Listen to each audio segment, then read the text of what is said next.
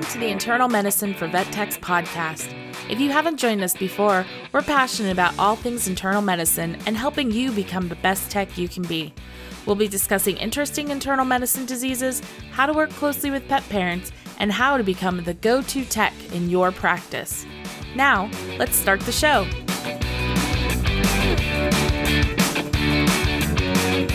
Evening, normally we record in the mornings. It's like it's it's towards the end of the day. It's not our normal day to record. We're just like, this is crazy. We're throwing off our own routine by trying to be like proactive, and it's Right. like clearly We're it's like, not "What?" working well. no, you guys have no idea. Just for the first couple of minutes. Just for our intro, just Just to say our intro. names. Mhm, Yeah. mm, But I bought new um, like office supplies. Oh shoot! Which I just remembered that I still have more office supplies downstairs that I just threw into the garage like it was already trash. Um, nice, nice. but well, that's bought, okay. like- you put your other office supplies away, and now you can make room for the other new stuff. Ooh. yeah. Is that cork board? It is, and it's just a little one, but it came as like a two pack, so I have two of them. Nice. There's something to be said about a cork be- board, which is really silly, but I dig it. There is, and I showed you my Himalayan salt lamp that goes on my desk. Yeah, that's a little bit of like some Um, wellness action going on. Yep, yep, yep, yep. And then I can't be basic, so I bought nice fancy like thumbtacks for my cork boards. Those are fancy. They're they're all sorts of fun colors. Well, they're just yeah, fun colors versus like the basic like clear ones. I didn't want the yeah, yeah. I I actually have to get some because I have like three. cork like, oh, with like nice little like wooden round thumbtacks. It's amazing what Oh. makes me happy as an adult. right. Oh my god. I know. I was like, I was like, ooh, I have I have a set of dry erase markers. I Yeah. have my I have my ridiculous. I don't know if I ever showed this to you, but it's really funny.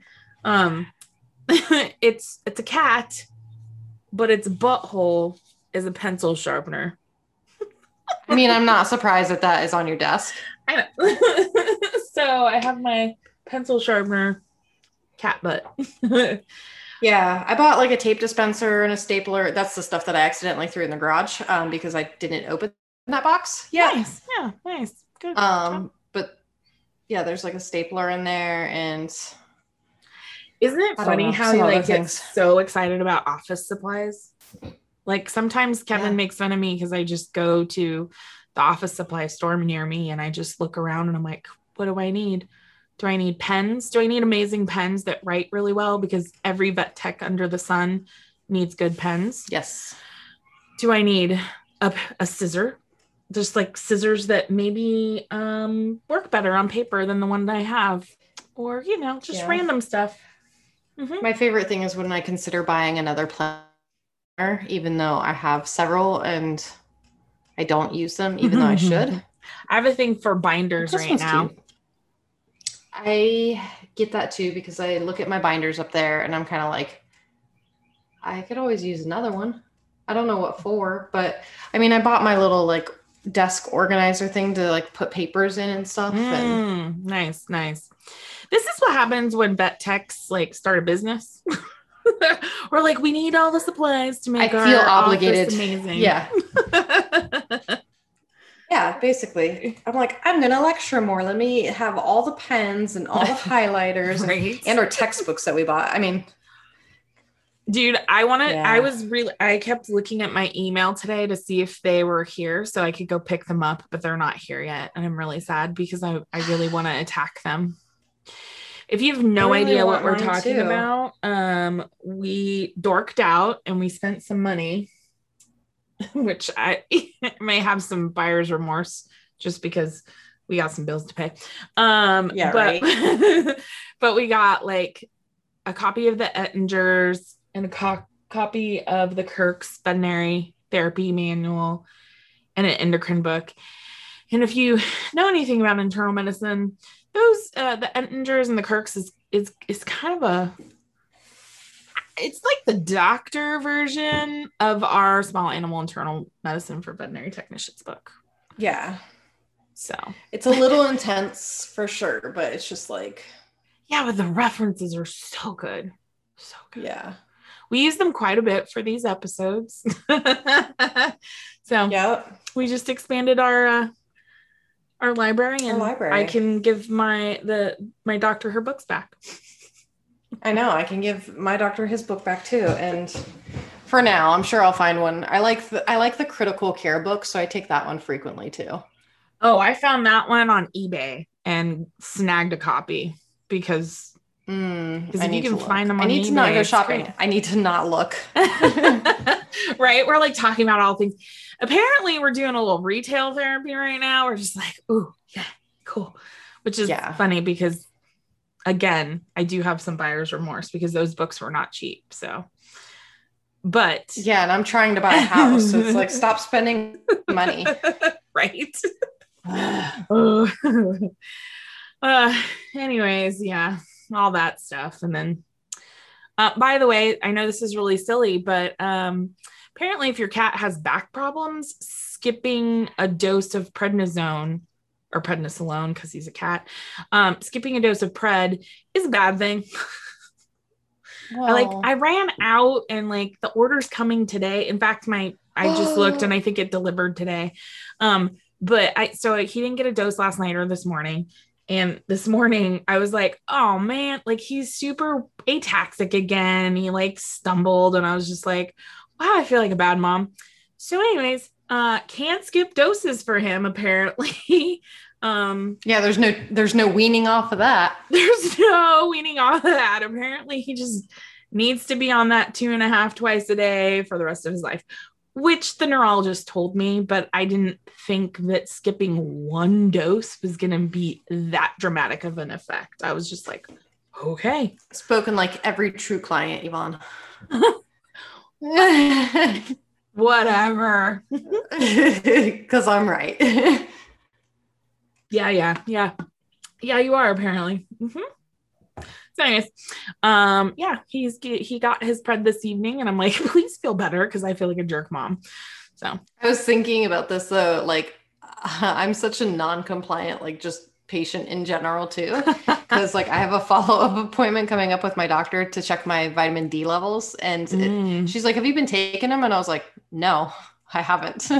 so now I was talking to Matt about it. I was like, dude, my follow-up's like next week. I was like, and when I scheduled it, I was like, yeah, I'm gonna consistently take my vitamin D. And um, because my my vitamin D levels were, I guess, like drastically low, like Sam girl, Sam. bottom level low. Yeah. So I was like, dude, I just need to push the appointment back because it'd be a waste of my money to even go and have it checked because I know it's still gonna be low. Because I feel like, I mean, I took the pill tonight. Um, and then I think I took one on like, I don't know, four days ago. Oh my god, just get. And before that had been weeks. So it's like or I'm you just, can just recheck it and be like, "Yup, still low," and then actually remind yourself that you just need to do it. I well, I'm I just need to do it, but I'm still gonna reschedule my appointment. I'm just a non-compliant owner. Like well, I will say, as someone who is also vitamin D deficient, and I think I told you this, I Yeah. notice a huge difference when I Yeah. don't take my vitamin D in as far as like my mental like status and Yeah. just everything. Well, it came up because I Mm. called because my joint pain was like it was so Mm. horrible last week. Like it was I was like crawling on the floor at some points because I was just like in so much pain. And um so I called my doctor to see if there's anything else I could do besides NSAIDs because naturally when I call about the NSAIDs, they're like, well, just be careful because lupus can affect your kidneys and we don't want to shoot your kidneys down before before your lupus does. So I was like, great. So is there anything else can I like I can do like gabapentin or whatever? But they told me no, and then they gave me the spiel on how I need to take my vitamin D because that can help with pain and depression and yeah. So I'm just And as an internal medicine technician, remember the correlation between vitamin D and calcium. You don't want a Yep. ton of calcium. So um, take your vitamin D. Gosh darn it. I'm aware. It's just like it's it's like that catch 22. It's like my depression's been kind of bad lately.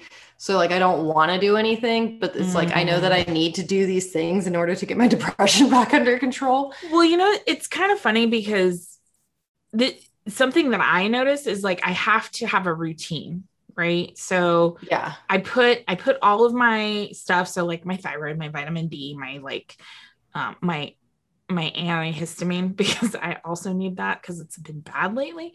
Um I put that all together and I know this is really funny, but I had it in one pl- place because I thought I would see it there and take it. That didn't work. Yeah. Um, but if I put it right next to my cat's medication, because I feel really guilty if I screw up his regimen, it reminds me to take my meds.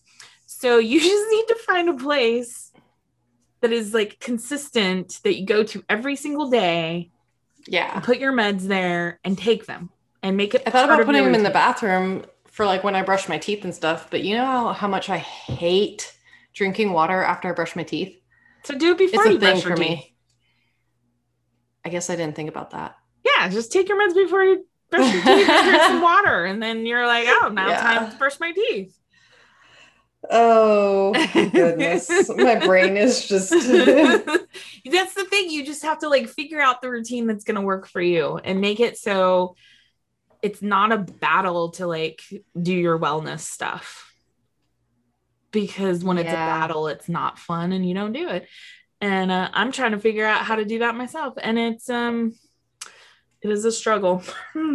I can get like two things on my list done on a regular basis but not all of it so Yeah, it was like yeah, today I had a plan to do a bunch of stuff, but then like nothing went according to plan.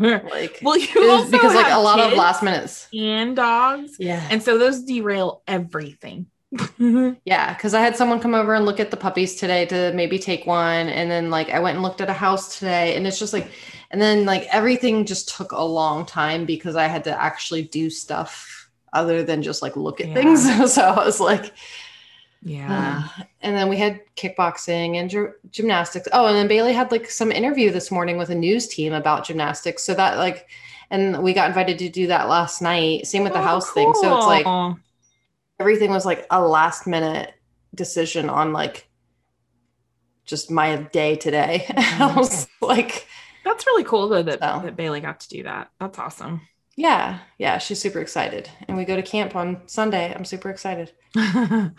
she loves that All right, I got to pause for. so that's our update just from a couple of days Yep. I'm a hot mess this week. That is my Ugh. update.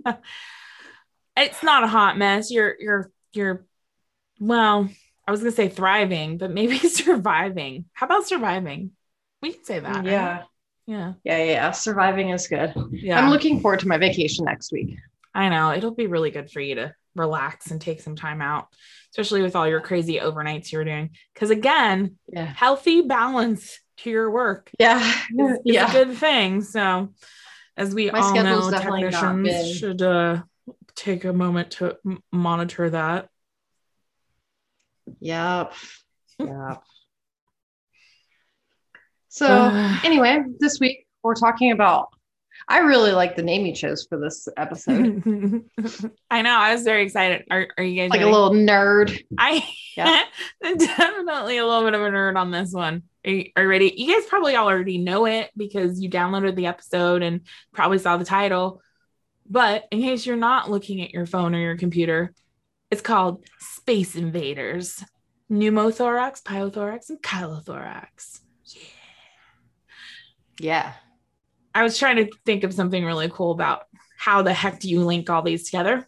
It's because they invade spaces. And that's how that came in. So if you have I- no idea clever. why that's nerdy, then um I don't know what to tell you. Such a good game. Even I know that one. no, I'm impressed. It was funny. So speaking of my weird schedule, I was on call to work overnight tonight, and my boss texted me, and he was like, "Hey, no, no patients tonight, so you're off the hook or whatever. Go party like it's 1999." And I was like, considering I was 10 in 1999, I probably will because that means bedtime at 9:30. I was like, oh. Oh, God.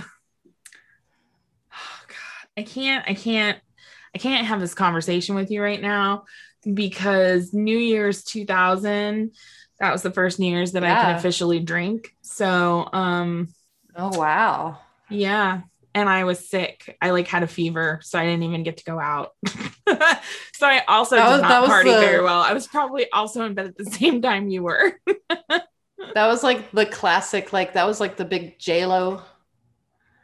Uh, I remember J Lo being like huge because she had that like waiting for tonight. Can't sing the rest of the song because we'll get in Mm, trouble. right? Ah. Was that that year? I don't know. I just remember Princess. yeah, she was wearing. song. Yeah. No, Yep. I re- I remember. Um, you know, the end of the world Mm. of 2000. Which hopefully, I mean, I don't know. Maybe somebody was ringing in the the new year with um, Space Invaders game, but probably not.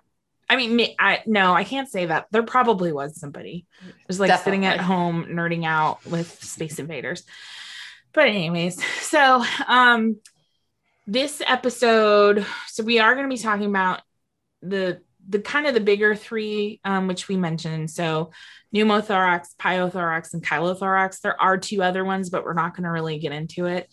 So basically, to start this conversation, so bas- we we talked about it in the basic respiratory episode. So again, if you um, Mhm. can't remember the respiratory basics, go back to that episode.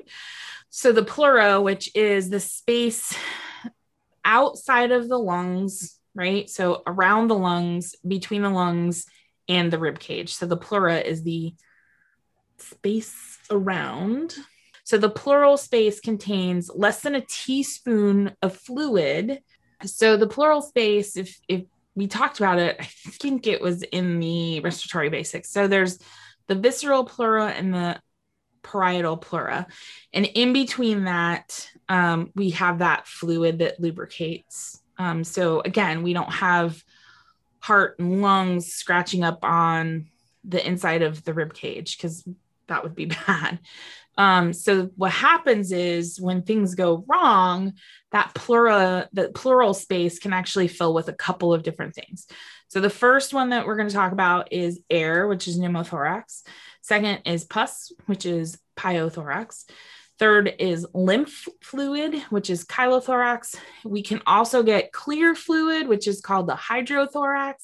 And we can get blood, which is a hemothorax. We're not going to be talking about the last two because then this episode would be like 10 hours long. so Be so long. we had to draw a line somewhere, guys. Um, so when we were kind of talking about the different ways that these happen and and what to look for, we're gonna try to. I'm gonna try to break it down by the three different ones. Although there is a lot of crossover between them, especially when we're talking about like the diagnostics. But we'll start with the pneumothorax. So a pneumothorax is is honestly, I hmm, I think which one do you think is the most common? uh, probably. Probably pyothorax, right? Yeah. Or I mean, or a Uh, hydrothorax because like I there is just pleural effusion um from heart failure. yeah. Okay. Well, I don't know which one's the most common. Sorry. Thought Which I one have answer I that. most commonly seen? It's probably between a hemo and a pyo. I've only seen like two pneumothoraxes. Oh, really? Usually- wow. Yeah, it's usually like trauma related. Hmm. That's true because you're probably. I mean, yeah. I don't do a bunch of ER. Yeah. I was Like, I gonna say you don't do ER or surgery. Yep. For me, oh man, I, yeah, I think hydrothorax because I think of like fluid overload Fluid and that kind of stuff. And, And heart then- failure. Yeah, and then I I'd have to say pyothorax. Yeah, I feel like I've seen it just we had a run of hemothoraxes there for a while. Wow. But yes, pyo was it's always young cats that we see pyothorax in. Yeah. So, and we'll talk kind of why why it's usually young cats. Um, so pneumothorax, um, when we're talking about that, most commonly a pneumothorax is going to be a traumatic pneumothorax. So blunt force trauma. We're talking like hit by a car or being kicked by a horse. Um, and so that what happens is it causes damage to the lung and you get what's called a closed pneumothorax. So it's it's not it's not communicating through the outside world through the chest, if that makes sense. Like, yes, you have communication obviously with the outside world through like your lung, but not the chest. You can get um, like a bronchial tree tear or a ruptured lung if you get if the chest is forcefully compressed against a closed glottis. Um, so again, that's like that blunt force trauma kind of thing. You can also get um, the pulmonary parenchyma can get torn because of shearing forces on the lung. So again, it kind of depends on what kind of trauma happened and how those lungs moved during that trauma. An open pneumothorax is definitely less common, but it is due to trauma. So, like, this is your gunshot wound, bite or stab wounds, um, lacerations secondary to like rib fractures. I just think of sucking chest wounds. like, whenever I think of like open pneumothorax, I think of those sucking chest wounds. Um, and what happens is if there's a large defect in the chest wall, like, so you've got, uh, you know, this is a large hole basically. Um, what happens is every time the animal breathes out, like the lungs get a little bit collapsed and air rushes in and then it causes more of a pneumothorax. So that's that sucking chest wound where every single time that they breathe out, more air gets sucked into the chest cavity. But the problem is, is, it doesn't just push out it stays in there and it collapses the lungs and the heart even further which is crazy. Have i mentioned during the series about how much i really don't like respiratory stuff? I think it's because you have asthma. Yeah. I don't like, like not being able to breathe. Right so what can happen too is if we get this rapid equalization of atmospheric, so just around you and intrapleural pressure, then that that really messes with the normal function of how we breathe. Um, so again, if you remember the That's inside of our chest, you, like scuba dive. Yes. Yeah. Yeah. Not that I've ever been scuba diving. No, I can't do it. My ears I I can't. like nope. But yeah, so remember the inside of your chest is a negative pressure. So that's how that's how we breathe is is the negative pressure within our chest helps suck in the, the air. Um so if it's the same pressure as outside the chest, then your lungs just aren't going to expand, which is bad. You can also get a pneumomediastinum, which is kind of crazy. Yeah. Um, and so I've this is, have you really? I don't know yeah. if I, I'm not sure if I have. Like, I bet you, I bet you, I probably have. I just, we just didn't call it that. So, I want to say every time I've seen it, it's always been like a tracheal tear or an esophageal tear. Yeah. So that, that definitely, so exactly. So tracheal, bronchial, or esophageal deficits, that's what's going to cause the air to go into the mediastinum. Um, so that's it's scary because that's that's where your heart is. so yeah. when you get increased pressures on your heart, you know, heart stops beating as efficiently. It's kind of all bad. Um, I can't wait till we talk about pericardial effusion. Oh, yeah. makes like we makes, think pleural effusion's bad, like, right? Exactly. Yeah, pericardial, all sorts of bad. Yeah. So the other thing that can happen, and this is actually ones that I've seen um, more recently, um, just because of where I'm at, is a spontaneous pneumothorax. So, what happens with a spontaneous pneumothorax usually is there's along the edges of the lungs, there is this like little balloon outpouching, and we call it a bulla or a bleb formation. Um, and that is just it's think of it like if you've ever seen like a balloon where it has like a just a weak spot and it just like pooches out right there Yeah, that like overstretched area. Yeah, exactly. So that's exactly what it looks like uh, on the lungs. And so what happens is it gets really thin right there. And then if enough pressure happens, it just like ruptures. And then then you get that pneumothorax. And so we'll talk about how to fix that. um, but the reason for that happening is that tissue has to be compromised somehow. Um, and so the common ways for it to be compromised in dogs is cancer, bacterial infection, pulmonary abscess, fungal infection, heartworm disease, pulmonary thromboembolism, or grass awn migration, aka foxtail, because they suck. For cats, it's usually inflammatory airway disease, heartworm infection, lungworm infection, bronchopulmonary dysplasia, or we just don't know why. so, good old cats. yeah. Well, and it's not super frequent in cats actually. Like no. it's it's usually a dog thing, but I think I've only ever seen it. two bullae on a dog.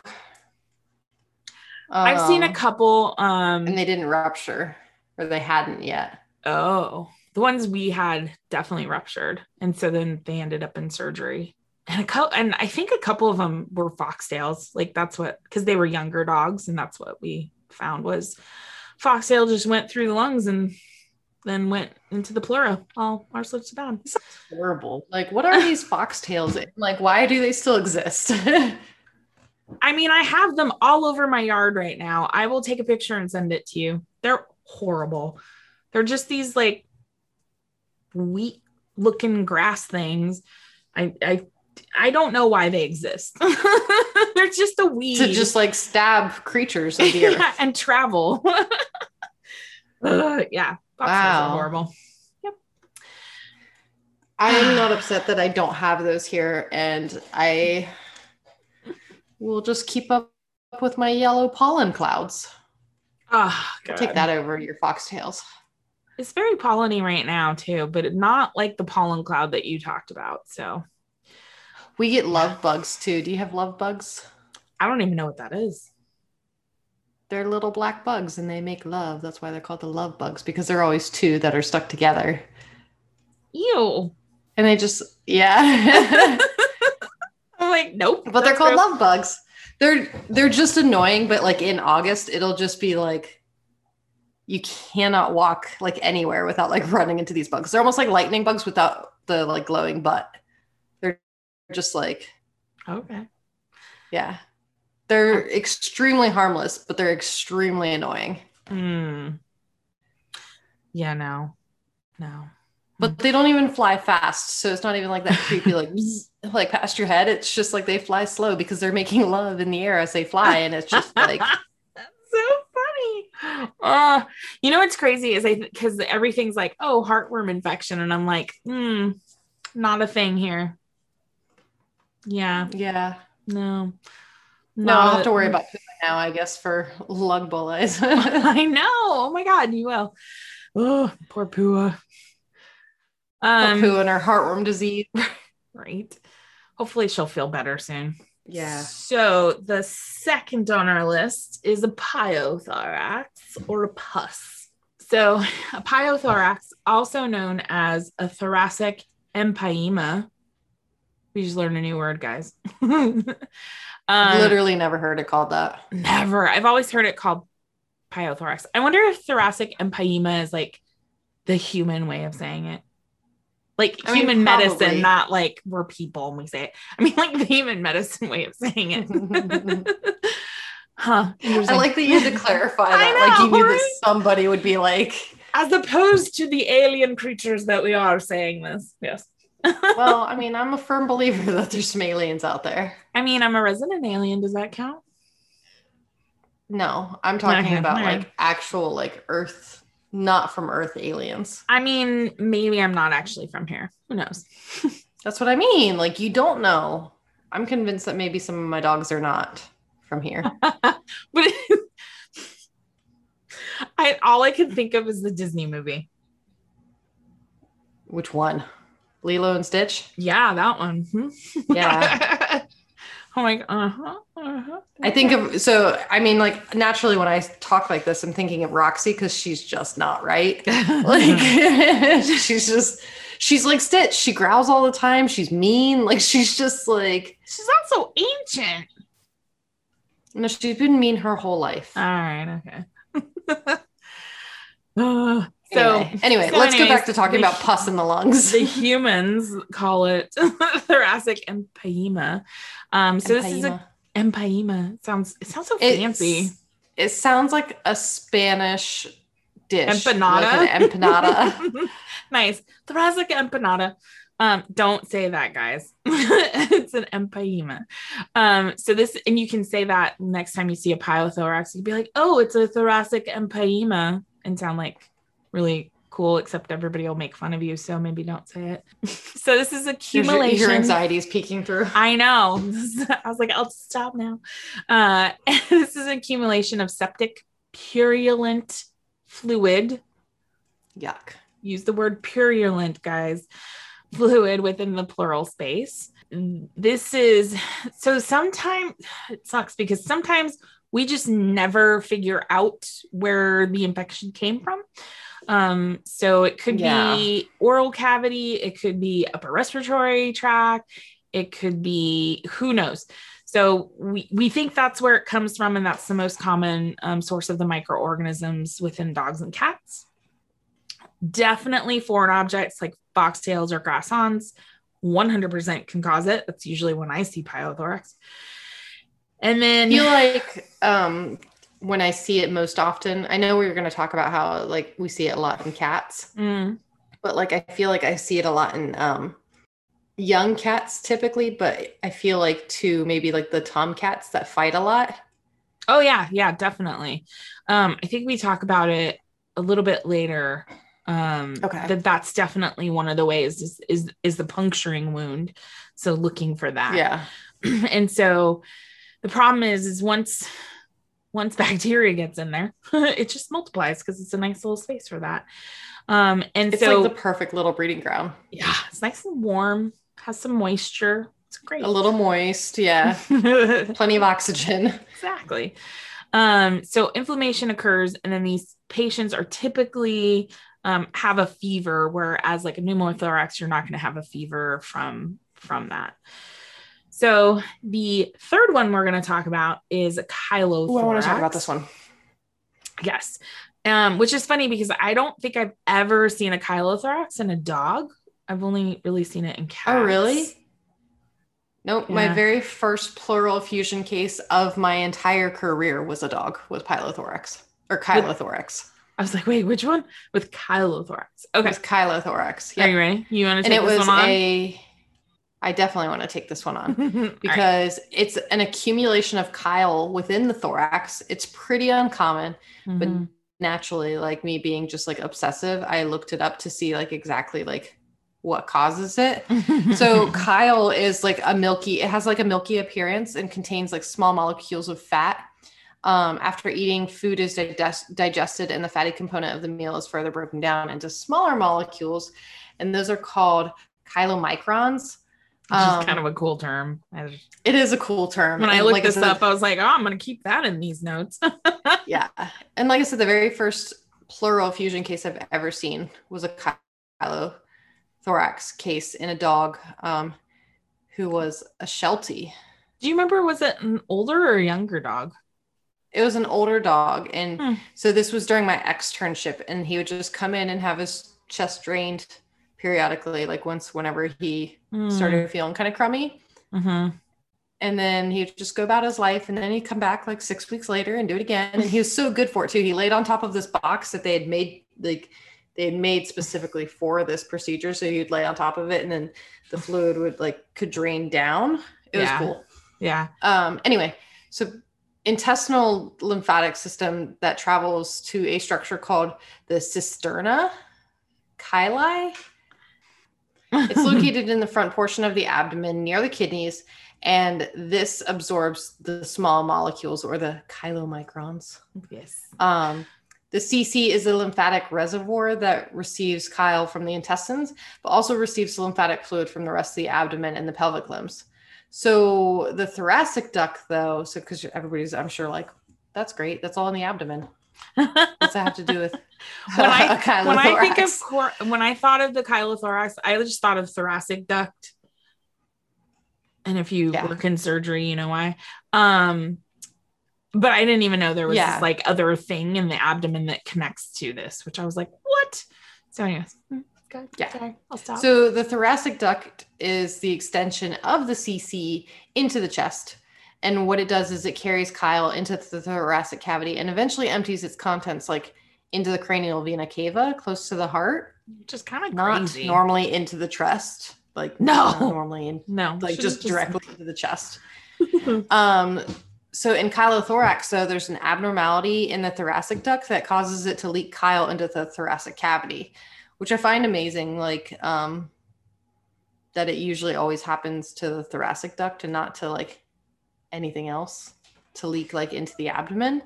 So lymphatic fluid though contains protein, white blood cells, and vitamins. Loss of a large amount of chyle into the thorax can weaken the immune system and create severe metabolic disorders. But chyle is also like an irritant and chronic exposure to the lining of the lungs or the pleura and the heart, which is surrounded by the pericardium, can lead to inflammation of those surfaces with further with further consequences. But I don't like that comment because I feel like any sort of pleural effusion is right. highly irritating.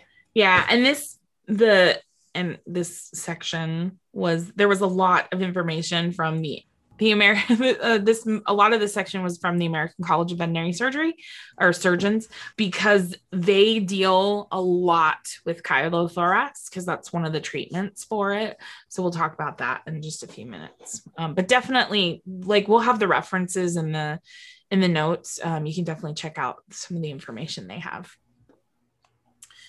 So as far as like as far as history and like species breed predispositions, age dispositions, it it really varies.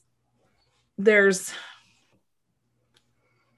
it, it, mm, there's not necessarily it can- yeah It can just be anybody because it really depends on Mhm. the cause. Uh, yeah, which is true. I mean, pneumothorax, if you're talking like trauma, anybody can get it. If you're talking a bulla, I would say older animals probably versus younger, but I've seen it 100% in younger animals.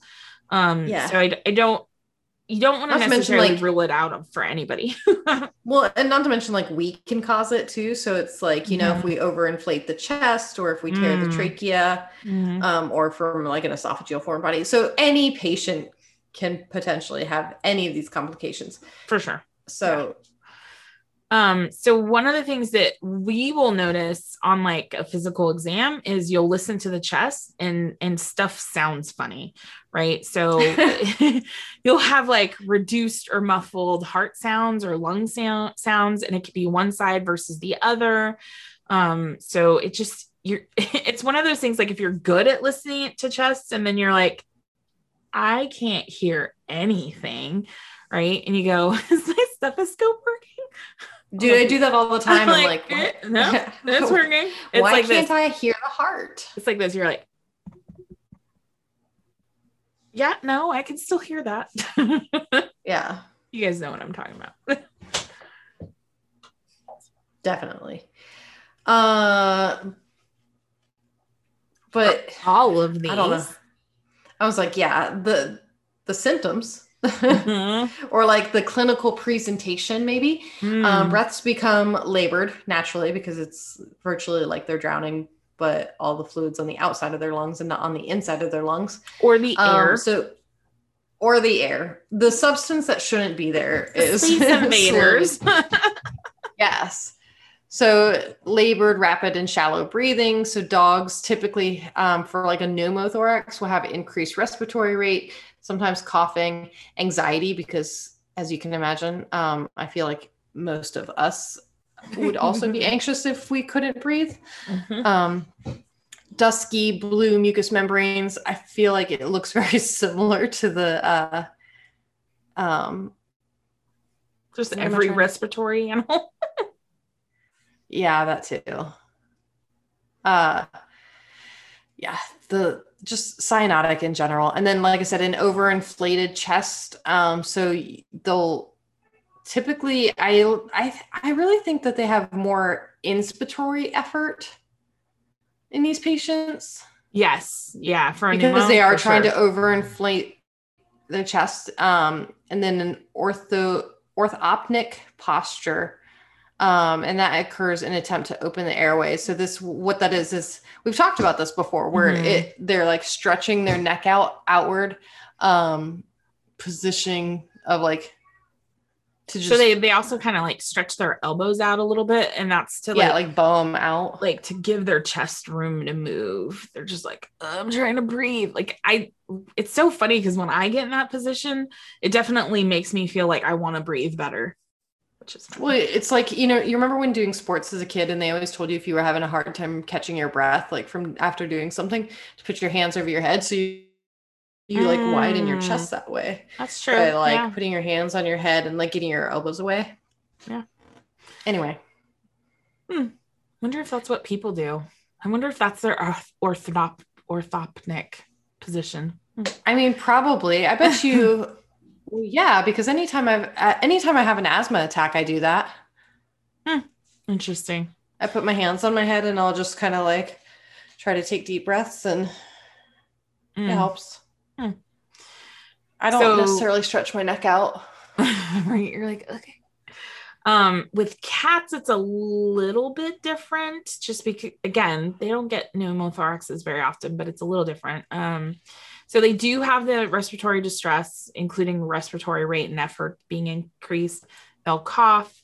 They they a lot of times will collapse, and part of that is it doesn't take much to overwhelm them because usually their chest cavities are much smaller. So like 10 mils of air is very different in a cat versus 10 mils of air in a Labrador. Lab. Right? Yeah. um they'll become lethargic, anorexic. They can do vomiting because, again, cats vomit for every reason. Um, and they might be hiding. So they just don't feel well. They're, they, they go into the hiding mode, which, which is hard because you don't know why they're doing it. Um, and, and I, I think too, these, these different symptoms really, it depends on how severe that pneumothorax is and like how much is leaking and how quickly because you know if it's just a little leak very different than if it's like a large sudden leak from like trauma. Um with the pyothorax we kind of talked about this. Again breaths become labored rapid shallow. They have fevers. Jordan mentioned it. Um cats typically have bite wounds um so either from other cats or from dogs um, dogs will have like plant materials such as foxtails. So this is sometimes we're looking for these things. We'll look for like wounds on their chest. Um, if you can see them, that's always great. With a chylothorax, they're coughing. Um, it's usually a non-productive cough. There's labored breathing. Um, if there's a large loss of chyle into the chest cavity, they can also lose a lot of vital nutrients because it's the the fat soluble stuff. Um, yeah, and so they can become yeah, so they can become really lethargic. They can lose their appetite. And especially if it's been happening over an extended period of time, they can get weight loss from it and malnutrition. So, which is weird because you don't think about it. but this is also part of the reason why we do three view chest x rays on everything well, in internal medicine. I bet you I bet you they have some weight loss though from like malnutrition because like if it relies on chyle to reabsorb fat to mm-hmm. store fat, then like if it's leaking into the chest and the body doesn't take up that fat, then and all the fat soluble, yeah, and all the fat soluble vitamins are are leaking in there too. So that makes them have even more malnutrition because now it's not in their blood. Yeah, it's all. It's all I bet you should have circle. a poor haircut too probably like if it's if it's been going on long enough for sure. Yeah. Yeah. Um so with these it's like the differential diagnosis list um all the respiratory things and cardiac right? And all the cardiac um so uh if we're looking at pneumothorax um a differential diagnosis part of that is going to be when you're doing a thoracocentesis, um, you're not getting negative pressure. you just keep sucking. And you're like ah this is really easy to ha- like to aspirate. And you're like i just keep getting air. And you're like oh. It's part of the differential diagnosis. The other also thing should go on your like consent form too when doing a thorac- uh, thoracocentesis mm. that you can mm. cause a pneumothorax. Yeah. You can. It's very very rare but it's definitely possible to do it with a thoracocentesis yeah the other thing is if you're doing thoracocentesis and you get fluid, right? You're aspirating it. That tells us kind of what what type of fluid we've got. Um, if it's a pio, we talked about this. It's milky white slash pink, um, and it's usually neutrophils and bacteria. If it's chylous, it's milky white to yellow. Um, and after you centrifuge it, it's it still separate. the same. You may get it's like crazy. a wider plug at the top, yeah. but that's it. Like it doesn't it doesn't separate out like the way you would want you ever s- yeah you ever see those documentaries about like how they pasteurize milks and like it just separates so you have like the thicker milk on top of the regular milk like that's what mm. chylo fusion does like when you try to separate it it's just white on white it's cool i like it i'm like great the other thing with a chylothorax is uh, we'll need to figure out is it cancer, is it fungal disease, is it heart disease, is it blood clots within the cranial vena cava? Because a lot of those things have actually been associated with a chylothorax, but most of them are idiopathic chylothorax. So there's that. And then hemothorax, you're going to get blood. Hydrothorax, you're going to get clear fluid. Just think of like, I think of fluid overload with that one. So yeah, I think it, well, like the straw colored fluid too from mm-hmm. heart failure. Mm-hmm. Yep. Um, and and we'll talk about this when we talk about a thoracocentesis, like how to do it. Save your samples. so when we're doing diagnostics, one of the big things again, it's respiratory. You need to have all your respiratory nursing care stuff in the back of your brain because they are going to be critical. A lot of times they're already in distress. So, this is one of those situations, though, depending on what's going on. Um, yes, a thoracocentesis can be stressful, but most of the times they actually feel better about halfway through. they're oh, like, yeah. They're like, oh, I'm struggling, struggling. and then too. they're like, oh, I can breathe. So, you know, you just got to give them some good drugs to like not feel so painful from the thoracocentesis because again, you're poking through, you know, the intercostal spaces, so between the ribs. It's not pleasant. Um, you know, and they're they're already struggling to breathe. So some of them are are stressed and panicking. So, you know, using your tech skills and you know is really important. Blood work wise, yes, your chem lights cbc are important to just you know get your baselines but I guess depending that, on what's in the chest like if you have a hemothorax then you want to look at your coags and platelets and mm-hmm. pcv and all that stuff but it really just and then if you're talking depends. chylothorax you know do you have like low proteins cholesterol. do you have cholesterol issues if you have a um pyothorax you know are there are there neutrophils sky high and they're septic. Um, so, you know, they're, yes, you're going to be doing some of that blood work just to get some of the baselines. And then you've also got blood gases that you can do just to see kind of where they're at with their respiration. Although most of the times you can just tell. um, I don't think I do blood gases on animals with space invaders, um, but you can. Mm-hmm. The biggest thing I think for these guys is going to be chest rads right? Because we want to see what does it look like exactly. Yep, three view. Um, you can tell on chest rads that something is not right in that in that chest. If it's air, it's going to look very different than if it's fluid. Um, so your thoracic radiographs are going to kind of clue you into what you're dealing with. Um, you know, is it air that we're worried about, or is it fluid? Um, if it's air in a pneumothorax, the heart um, and and lungs can actually be like elevated off of the sternum um, because the the lung lobes are collapsing and everything's squishing down, so it kind of goes up. Um, If it's a pio or a chylothorax, you're just going to see that increased fluid density. Um, and so you might be able to see it on one side versus the other. Um, and then same with a hemothorax if that's what you're dealing with. CT scan can be indicated, but that's only like if you're going to, well, it's not only. We only do it if you're looking for like a lesion specifically or a foreign body and you're going to do like a thoracotomy or a minimally invasive thoracoscopy, just because most of the times you can tell what you need to with like chest rads. I don't know about you, but thoracocentesis I and abdominocentesis, I think they're really cool.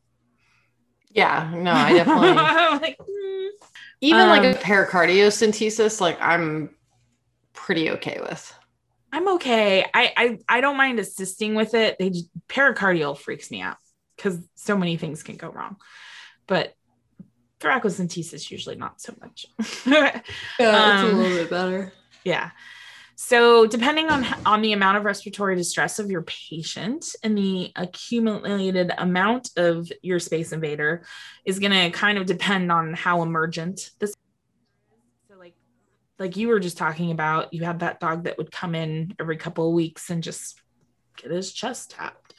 Um, yeah. So, you know, it could be it takes a long time to build up, or you can have a patient that it builds up super quick and you're doing or even, you know, you're almost having to do it continuously, which if that's the case, that's bad. So typically you're going to need at least three people for this procedure. I don't recommend doing it with two. Uh, you can, but it's it's not as as good. So you've got one person who's going to be doing the poking, which is in my times it's the doctor. You've got somebody yeah, who's doing the aspirator or aspiration, um, or setting up that portion of it. And then you've got at least one restrainer, sometimes two, depending on the size of the animal. Um, and that restrainer is also going to be like holding oxygen, holding arms out of the way, that kind of thing. You want to have flow by oxygen. If you can get an SpO2 monitor on them, that's great. Although sometimes they fight it. Again, don't fight them for a monitor. If you, you know, if they're struggling against it, just don't do it yes, it's ideal to have it, but let's get the fluid or air out of their chest and then they'll feel better. You My favorite do... part about these is always counting like the amount after. Yes. yeah. And you're it's like, my oh. favorite part. Yeah. So, and that's really important is like you want to make sure you know how much you take out. You're going to want to do aseptic technique. So, surgical scrub technique, right? You're going to sh- clip and clean as as long as it's not an emergency procedure. If it's emergency, obviously do what you need to do. Um, you'll have a needle or an IV catheter or a butterfly needle, whatever your kind of doctor's preferences for that. I pers- I use the whole like extension sets and three-way yeah. stopcock and a Luer lock syringe. Is that what you guys use? Yep, exactly yeah. what we use. Yeah. There is, um, I think MILA has like a one way valve set, which is kind of interesting. Yeah. We have them, but like only certain people like to use them because they're a little bit more expensive. But they have like two extension sets, and right in the middle is like this one way valve. So you, it, it takes the three way stopcock out and makes it so you can aspirate and depress the plunger without changing anything. Okay, so the reason why we use a three-way stopcock or you have the one-way valve, right, is because we don't want to cause a pneumothorax. So this is where we kind of said that we should put it on our consent forms when doing these procedures. Yeah. But although it doesn't happen very often because we have the setup to help prevent it, it can yeah. definitely still happen. The other thing too is you don't want to push whatever you just took out back in. So that's the reason behind the one way valve. Three way stopcock doesn't always prevent you pushing things back in, but that's where technical skill comes in. You'll want to have your tubes for your samples. So, like, we usually do like a lavender top tube and a white top tube to just yep. kind of get our samples. And then the little spin down tubes. That's what we do too. PCV tubes or no, no, no, like the little like serum tubes. separated. Oh, okay. You have like the little urine, like urine sediment. sediment ones. Yeah. Yeah. So I'll fill a couple of those. I'll fill the white top tube with the purple top tube, and then I'll make a couple direct slides. Nice. Yep. And then you'll want some sort of a bowl or a bucket to collect the fluid um, because you want to measure it. You'll want to count the number of syringes, especially if it's air, because you can't measure it otherwise. Um, and then you can you can use suction at a low setting if it's a large volume of fluid, but we don't generally like that, but you can. So, but it's yeah. it's cool because like I the thing that I love about them is, you know, you get to a certain point and then all of a sudden you could see the animals just like stop panicking and feeling better and like taking a deep breath. And you're just like, oh, they they're happy they can breathe um yeah. so that's that's one of the coolest parts about it um the other thing we can do is like let's say um it builds up pretty frequently what whatever it is whether it's air or fluid we may need to place a chest tube and that's typically a surgical procedure um, we typically don't do these with them mm-hmm. awake um, because it's a large bore tube that goes intercostally. And so the chest tube can, you know, help with just like instead of doing a thoracocentesis all the time, it can you can either have intermittent or continuous aspiration of the chest. You just want to make sure that it's aseptic technique when handling them. That you can when you're if you're doing like continuous suction of a chest tube, you can do them with a couple of bottles on a suction or they make like a Pleur-evac, which is a commercially available thing. But either way, you want some kind of water. You want to have that water that that is in between the patient and the room air. The reason for that is like if the water itself would help prevent any air getting sucked back into the lungs. The other thing you can do is positive pressure ventilation if they're intubated and like let's say it's fluid. So we can do that. Um, so like if they're in severe respiratory distress and they go into respiratory failure, you can um, put them on a ventilator.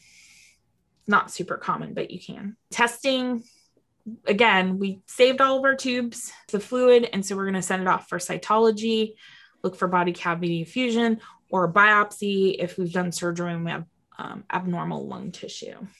As far as treatment goes, we've if we do surgery or thoracocentesis, the one thing that we want to do is we want to make sure that um, if we have a chest tube in, we're monitoring the amount of fluids that we're collecting every day because there's a certain level where, you know, below that amount, it's the chest tube that's causing the inflammation that's causing the fluid versus whatever is going on. Yeah. Um, so, you know, it's approximately like if you were to have like a 50 kg dog, it's about four to five mils per hour. That's just considered from the chest tube. So it's it's not a large amount, but it is something. I think it's important to know though too. We definitely should be looking like treatment should be ultimately geared towards finding the underlying because mm-hmm. But sometimes, obviously, that doesn't always happen. So things for like a pneumothorax, like thoracentesis, blood patch, or surgery with the chest tube. Yeah, the blood then, patch is kind of interesting because you can actually draw blood from them and then just inject it into the chest cavity. And the theory mm-hmm. is that the blood still has like coagulants and stuff like that. So it could, in theory, if there's a small enough tear, patch it up with blood, which is crazy. I mean, it makes sense, I guess, if you're going to throw platelets at it and white blood cells and mm-hmm. coags. Yep.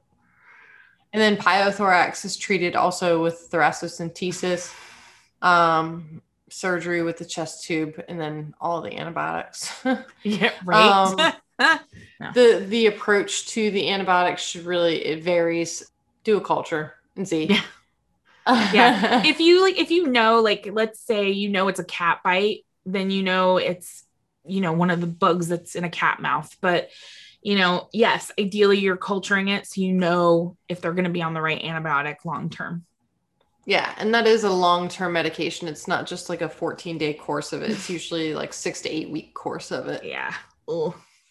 Um chylothorax, uh, chylothorax is also treated by thorac- thoracocentesis or minimally invasive scoping into the chest cavity.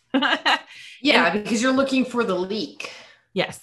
Well, and we don't we don't do minimally invasive at my clinic just because my my surgeons aren't trained in it. Like they'll do surgical ligation. Um so y- they can scope and do it that way um, mm-hmm. versus doing surgery. Um, the cool thing about surgery for most of these cases is it's 80% success rate. So they do um, surgical ligation of the thoracic duct.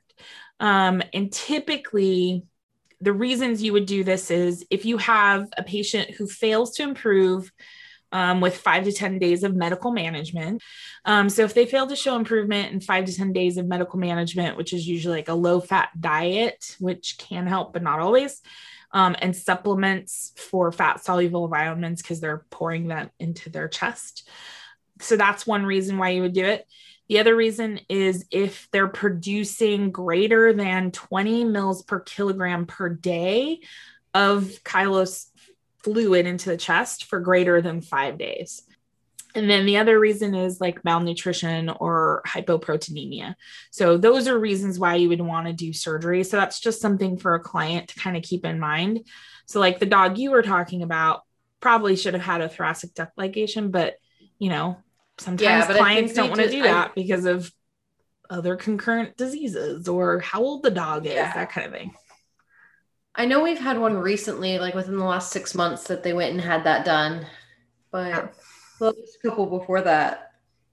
Yeah, and all the ones that I've seen that have had it done, they do really well afterwards. Like, it, yeah, it pretty much fixes it, which is great. It doesn't always like there are ones that doesn't work on, but most of the ones I've seen have done really well, which is cool.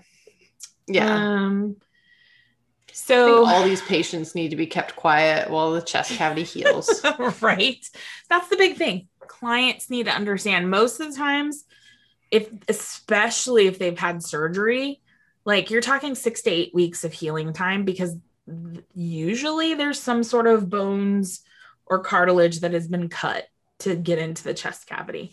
So we just really need them to be quiet um, and prevent further issues. For pyothorax, again, treatment with appropriate antibiotics is it most of them recover really really well and don't have a recurrence of it as long as you figure out what caused it in the first place and again chylothorax kind of depends on how their initial response is as far as like how they're going to do long term so but yeah. the big thing with these is going to be client communication and just nursing skills for a respiratory patient it's the tip of the week Take I'll your vitamin D. Take your vitamin D. Exactly. Um, no, the other tip of the week when we're talking about the space invaders, I'm just going to say make sure that they have proper oxygen supplementation and pain medications just so that they don't feel it when you're doing thoracocentesis. Yeah. Multimodal pain medications. You can do a local block and exactly do systemic. Good job, Jordan. I know somebody very happy with you for saying that. They better be. and now for the question of the week. Was your first pleural effusion case you ever saw? Was it a pyothorax? Was it a pneumothorax? Was it a chylothorax? Was it just heart failure hmm. fluid? So hydrothorax? Um, let me know. I'm curious, considering, Dang. especially because mine was a chylothorax. I don't remember the first one. I'm gonna have to think about this. I might have to answer it in the comments. Yeah, so that's a good one. Which one one's your first one? Uh, all right. All right. Anything else we need to talk about this week before we wrap it up? No, I think that's it. It's bedtime. It's bedtime. I know it's bedtime, sleepy time. All right. Hopefully, you guys, um, if you're heading to work, we didn't make you too sleepy. And then if it's the end of your day, hopefully you can chill and relax and get some sleep. And um, yeah, we'll uh, we'll talk to you guys next week. Yeah, we're doing infectious diseases next week. Whoop, whoop. Starting infectious diseases. Get away from the respiratory system. Jordan's like, thank God. I know. Thank God. All right, guys. We'll talk to you guys next week. Bye. Bye.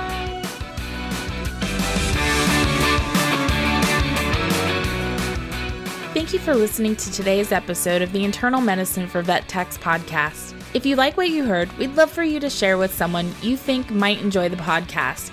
And make sure to subscribe so you never miss an episode. Want to give us a boost? Please leave a review on iTunes or your favorite podcatcher, and we'll be sure to say thank you. Find out everything about us at internalmedicineforvettechs.com. Talk to you next week. Bye.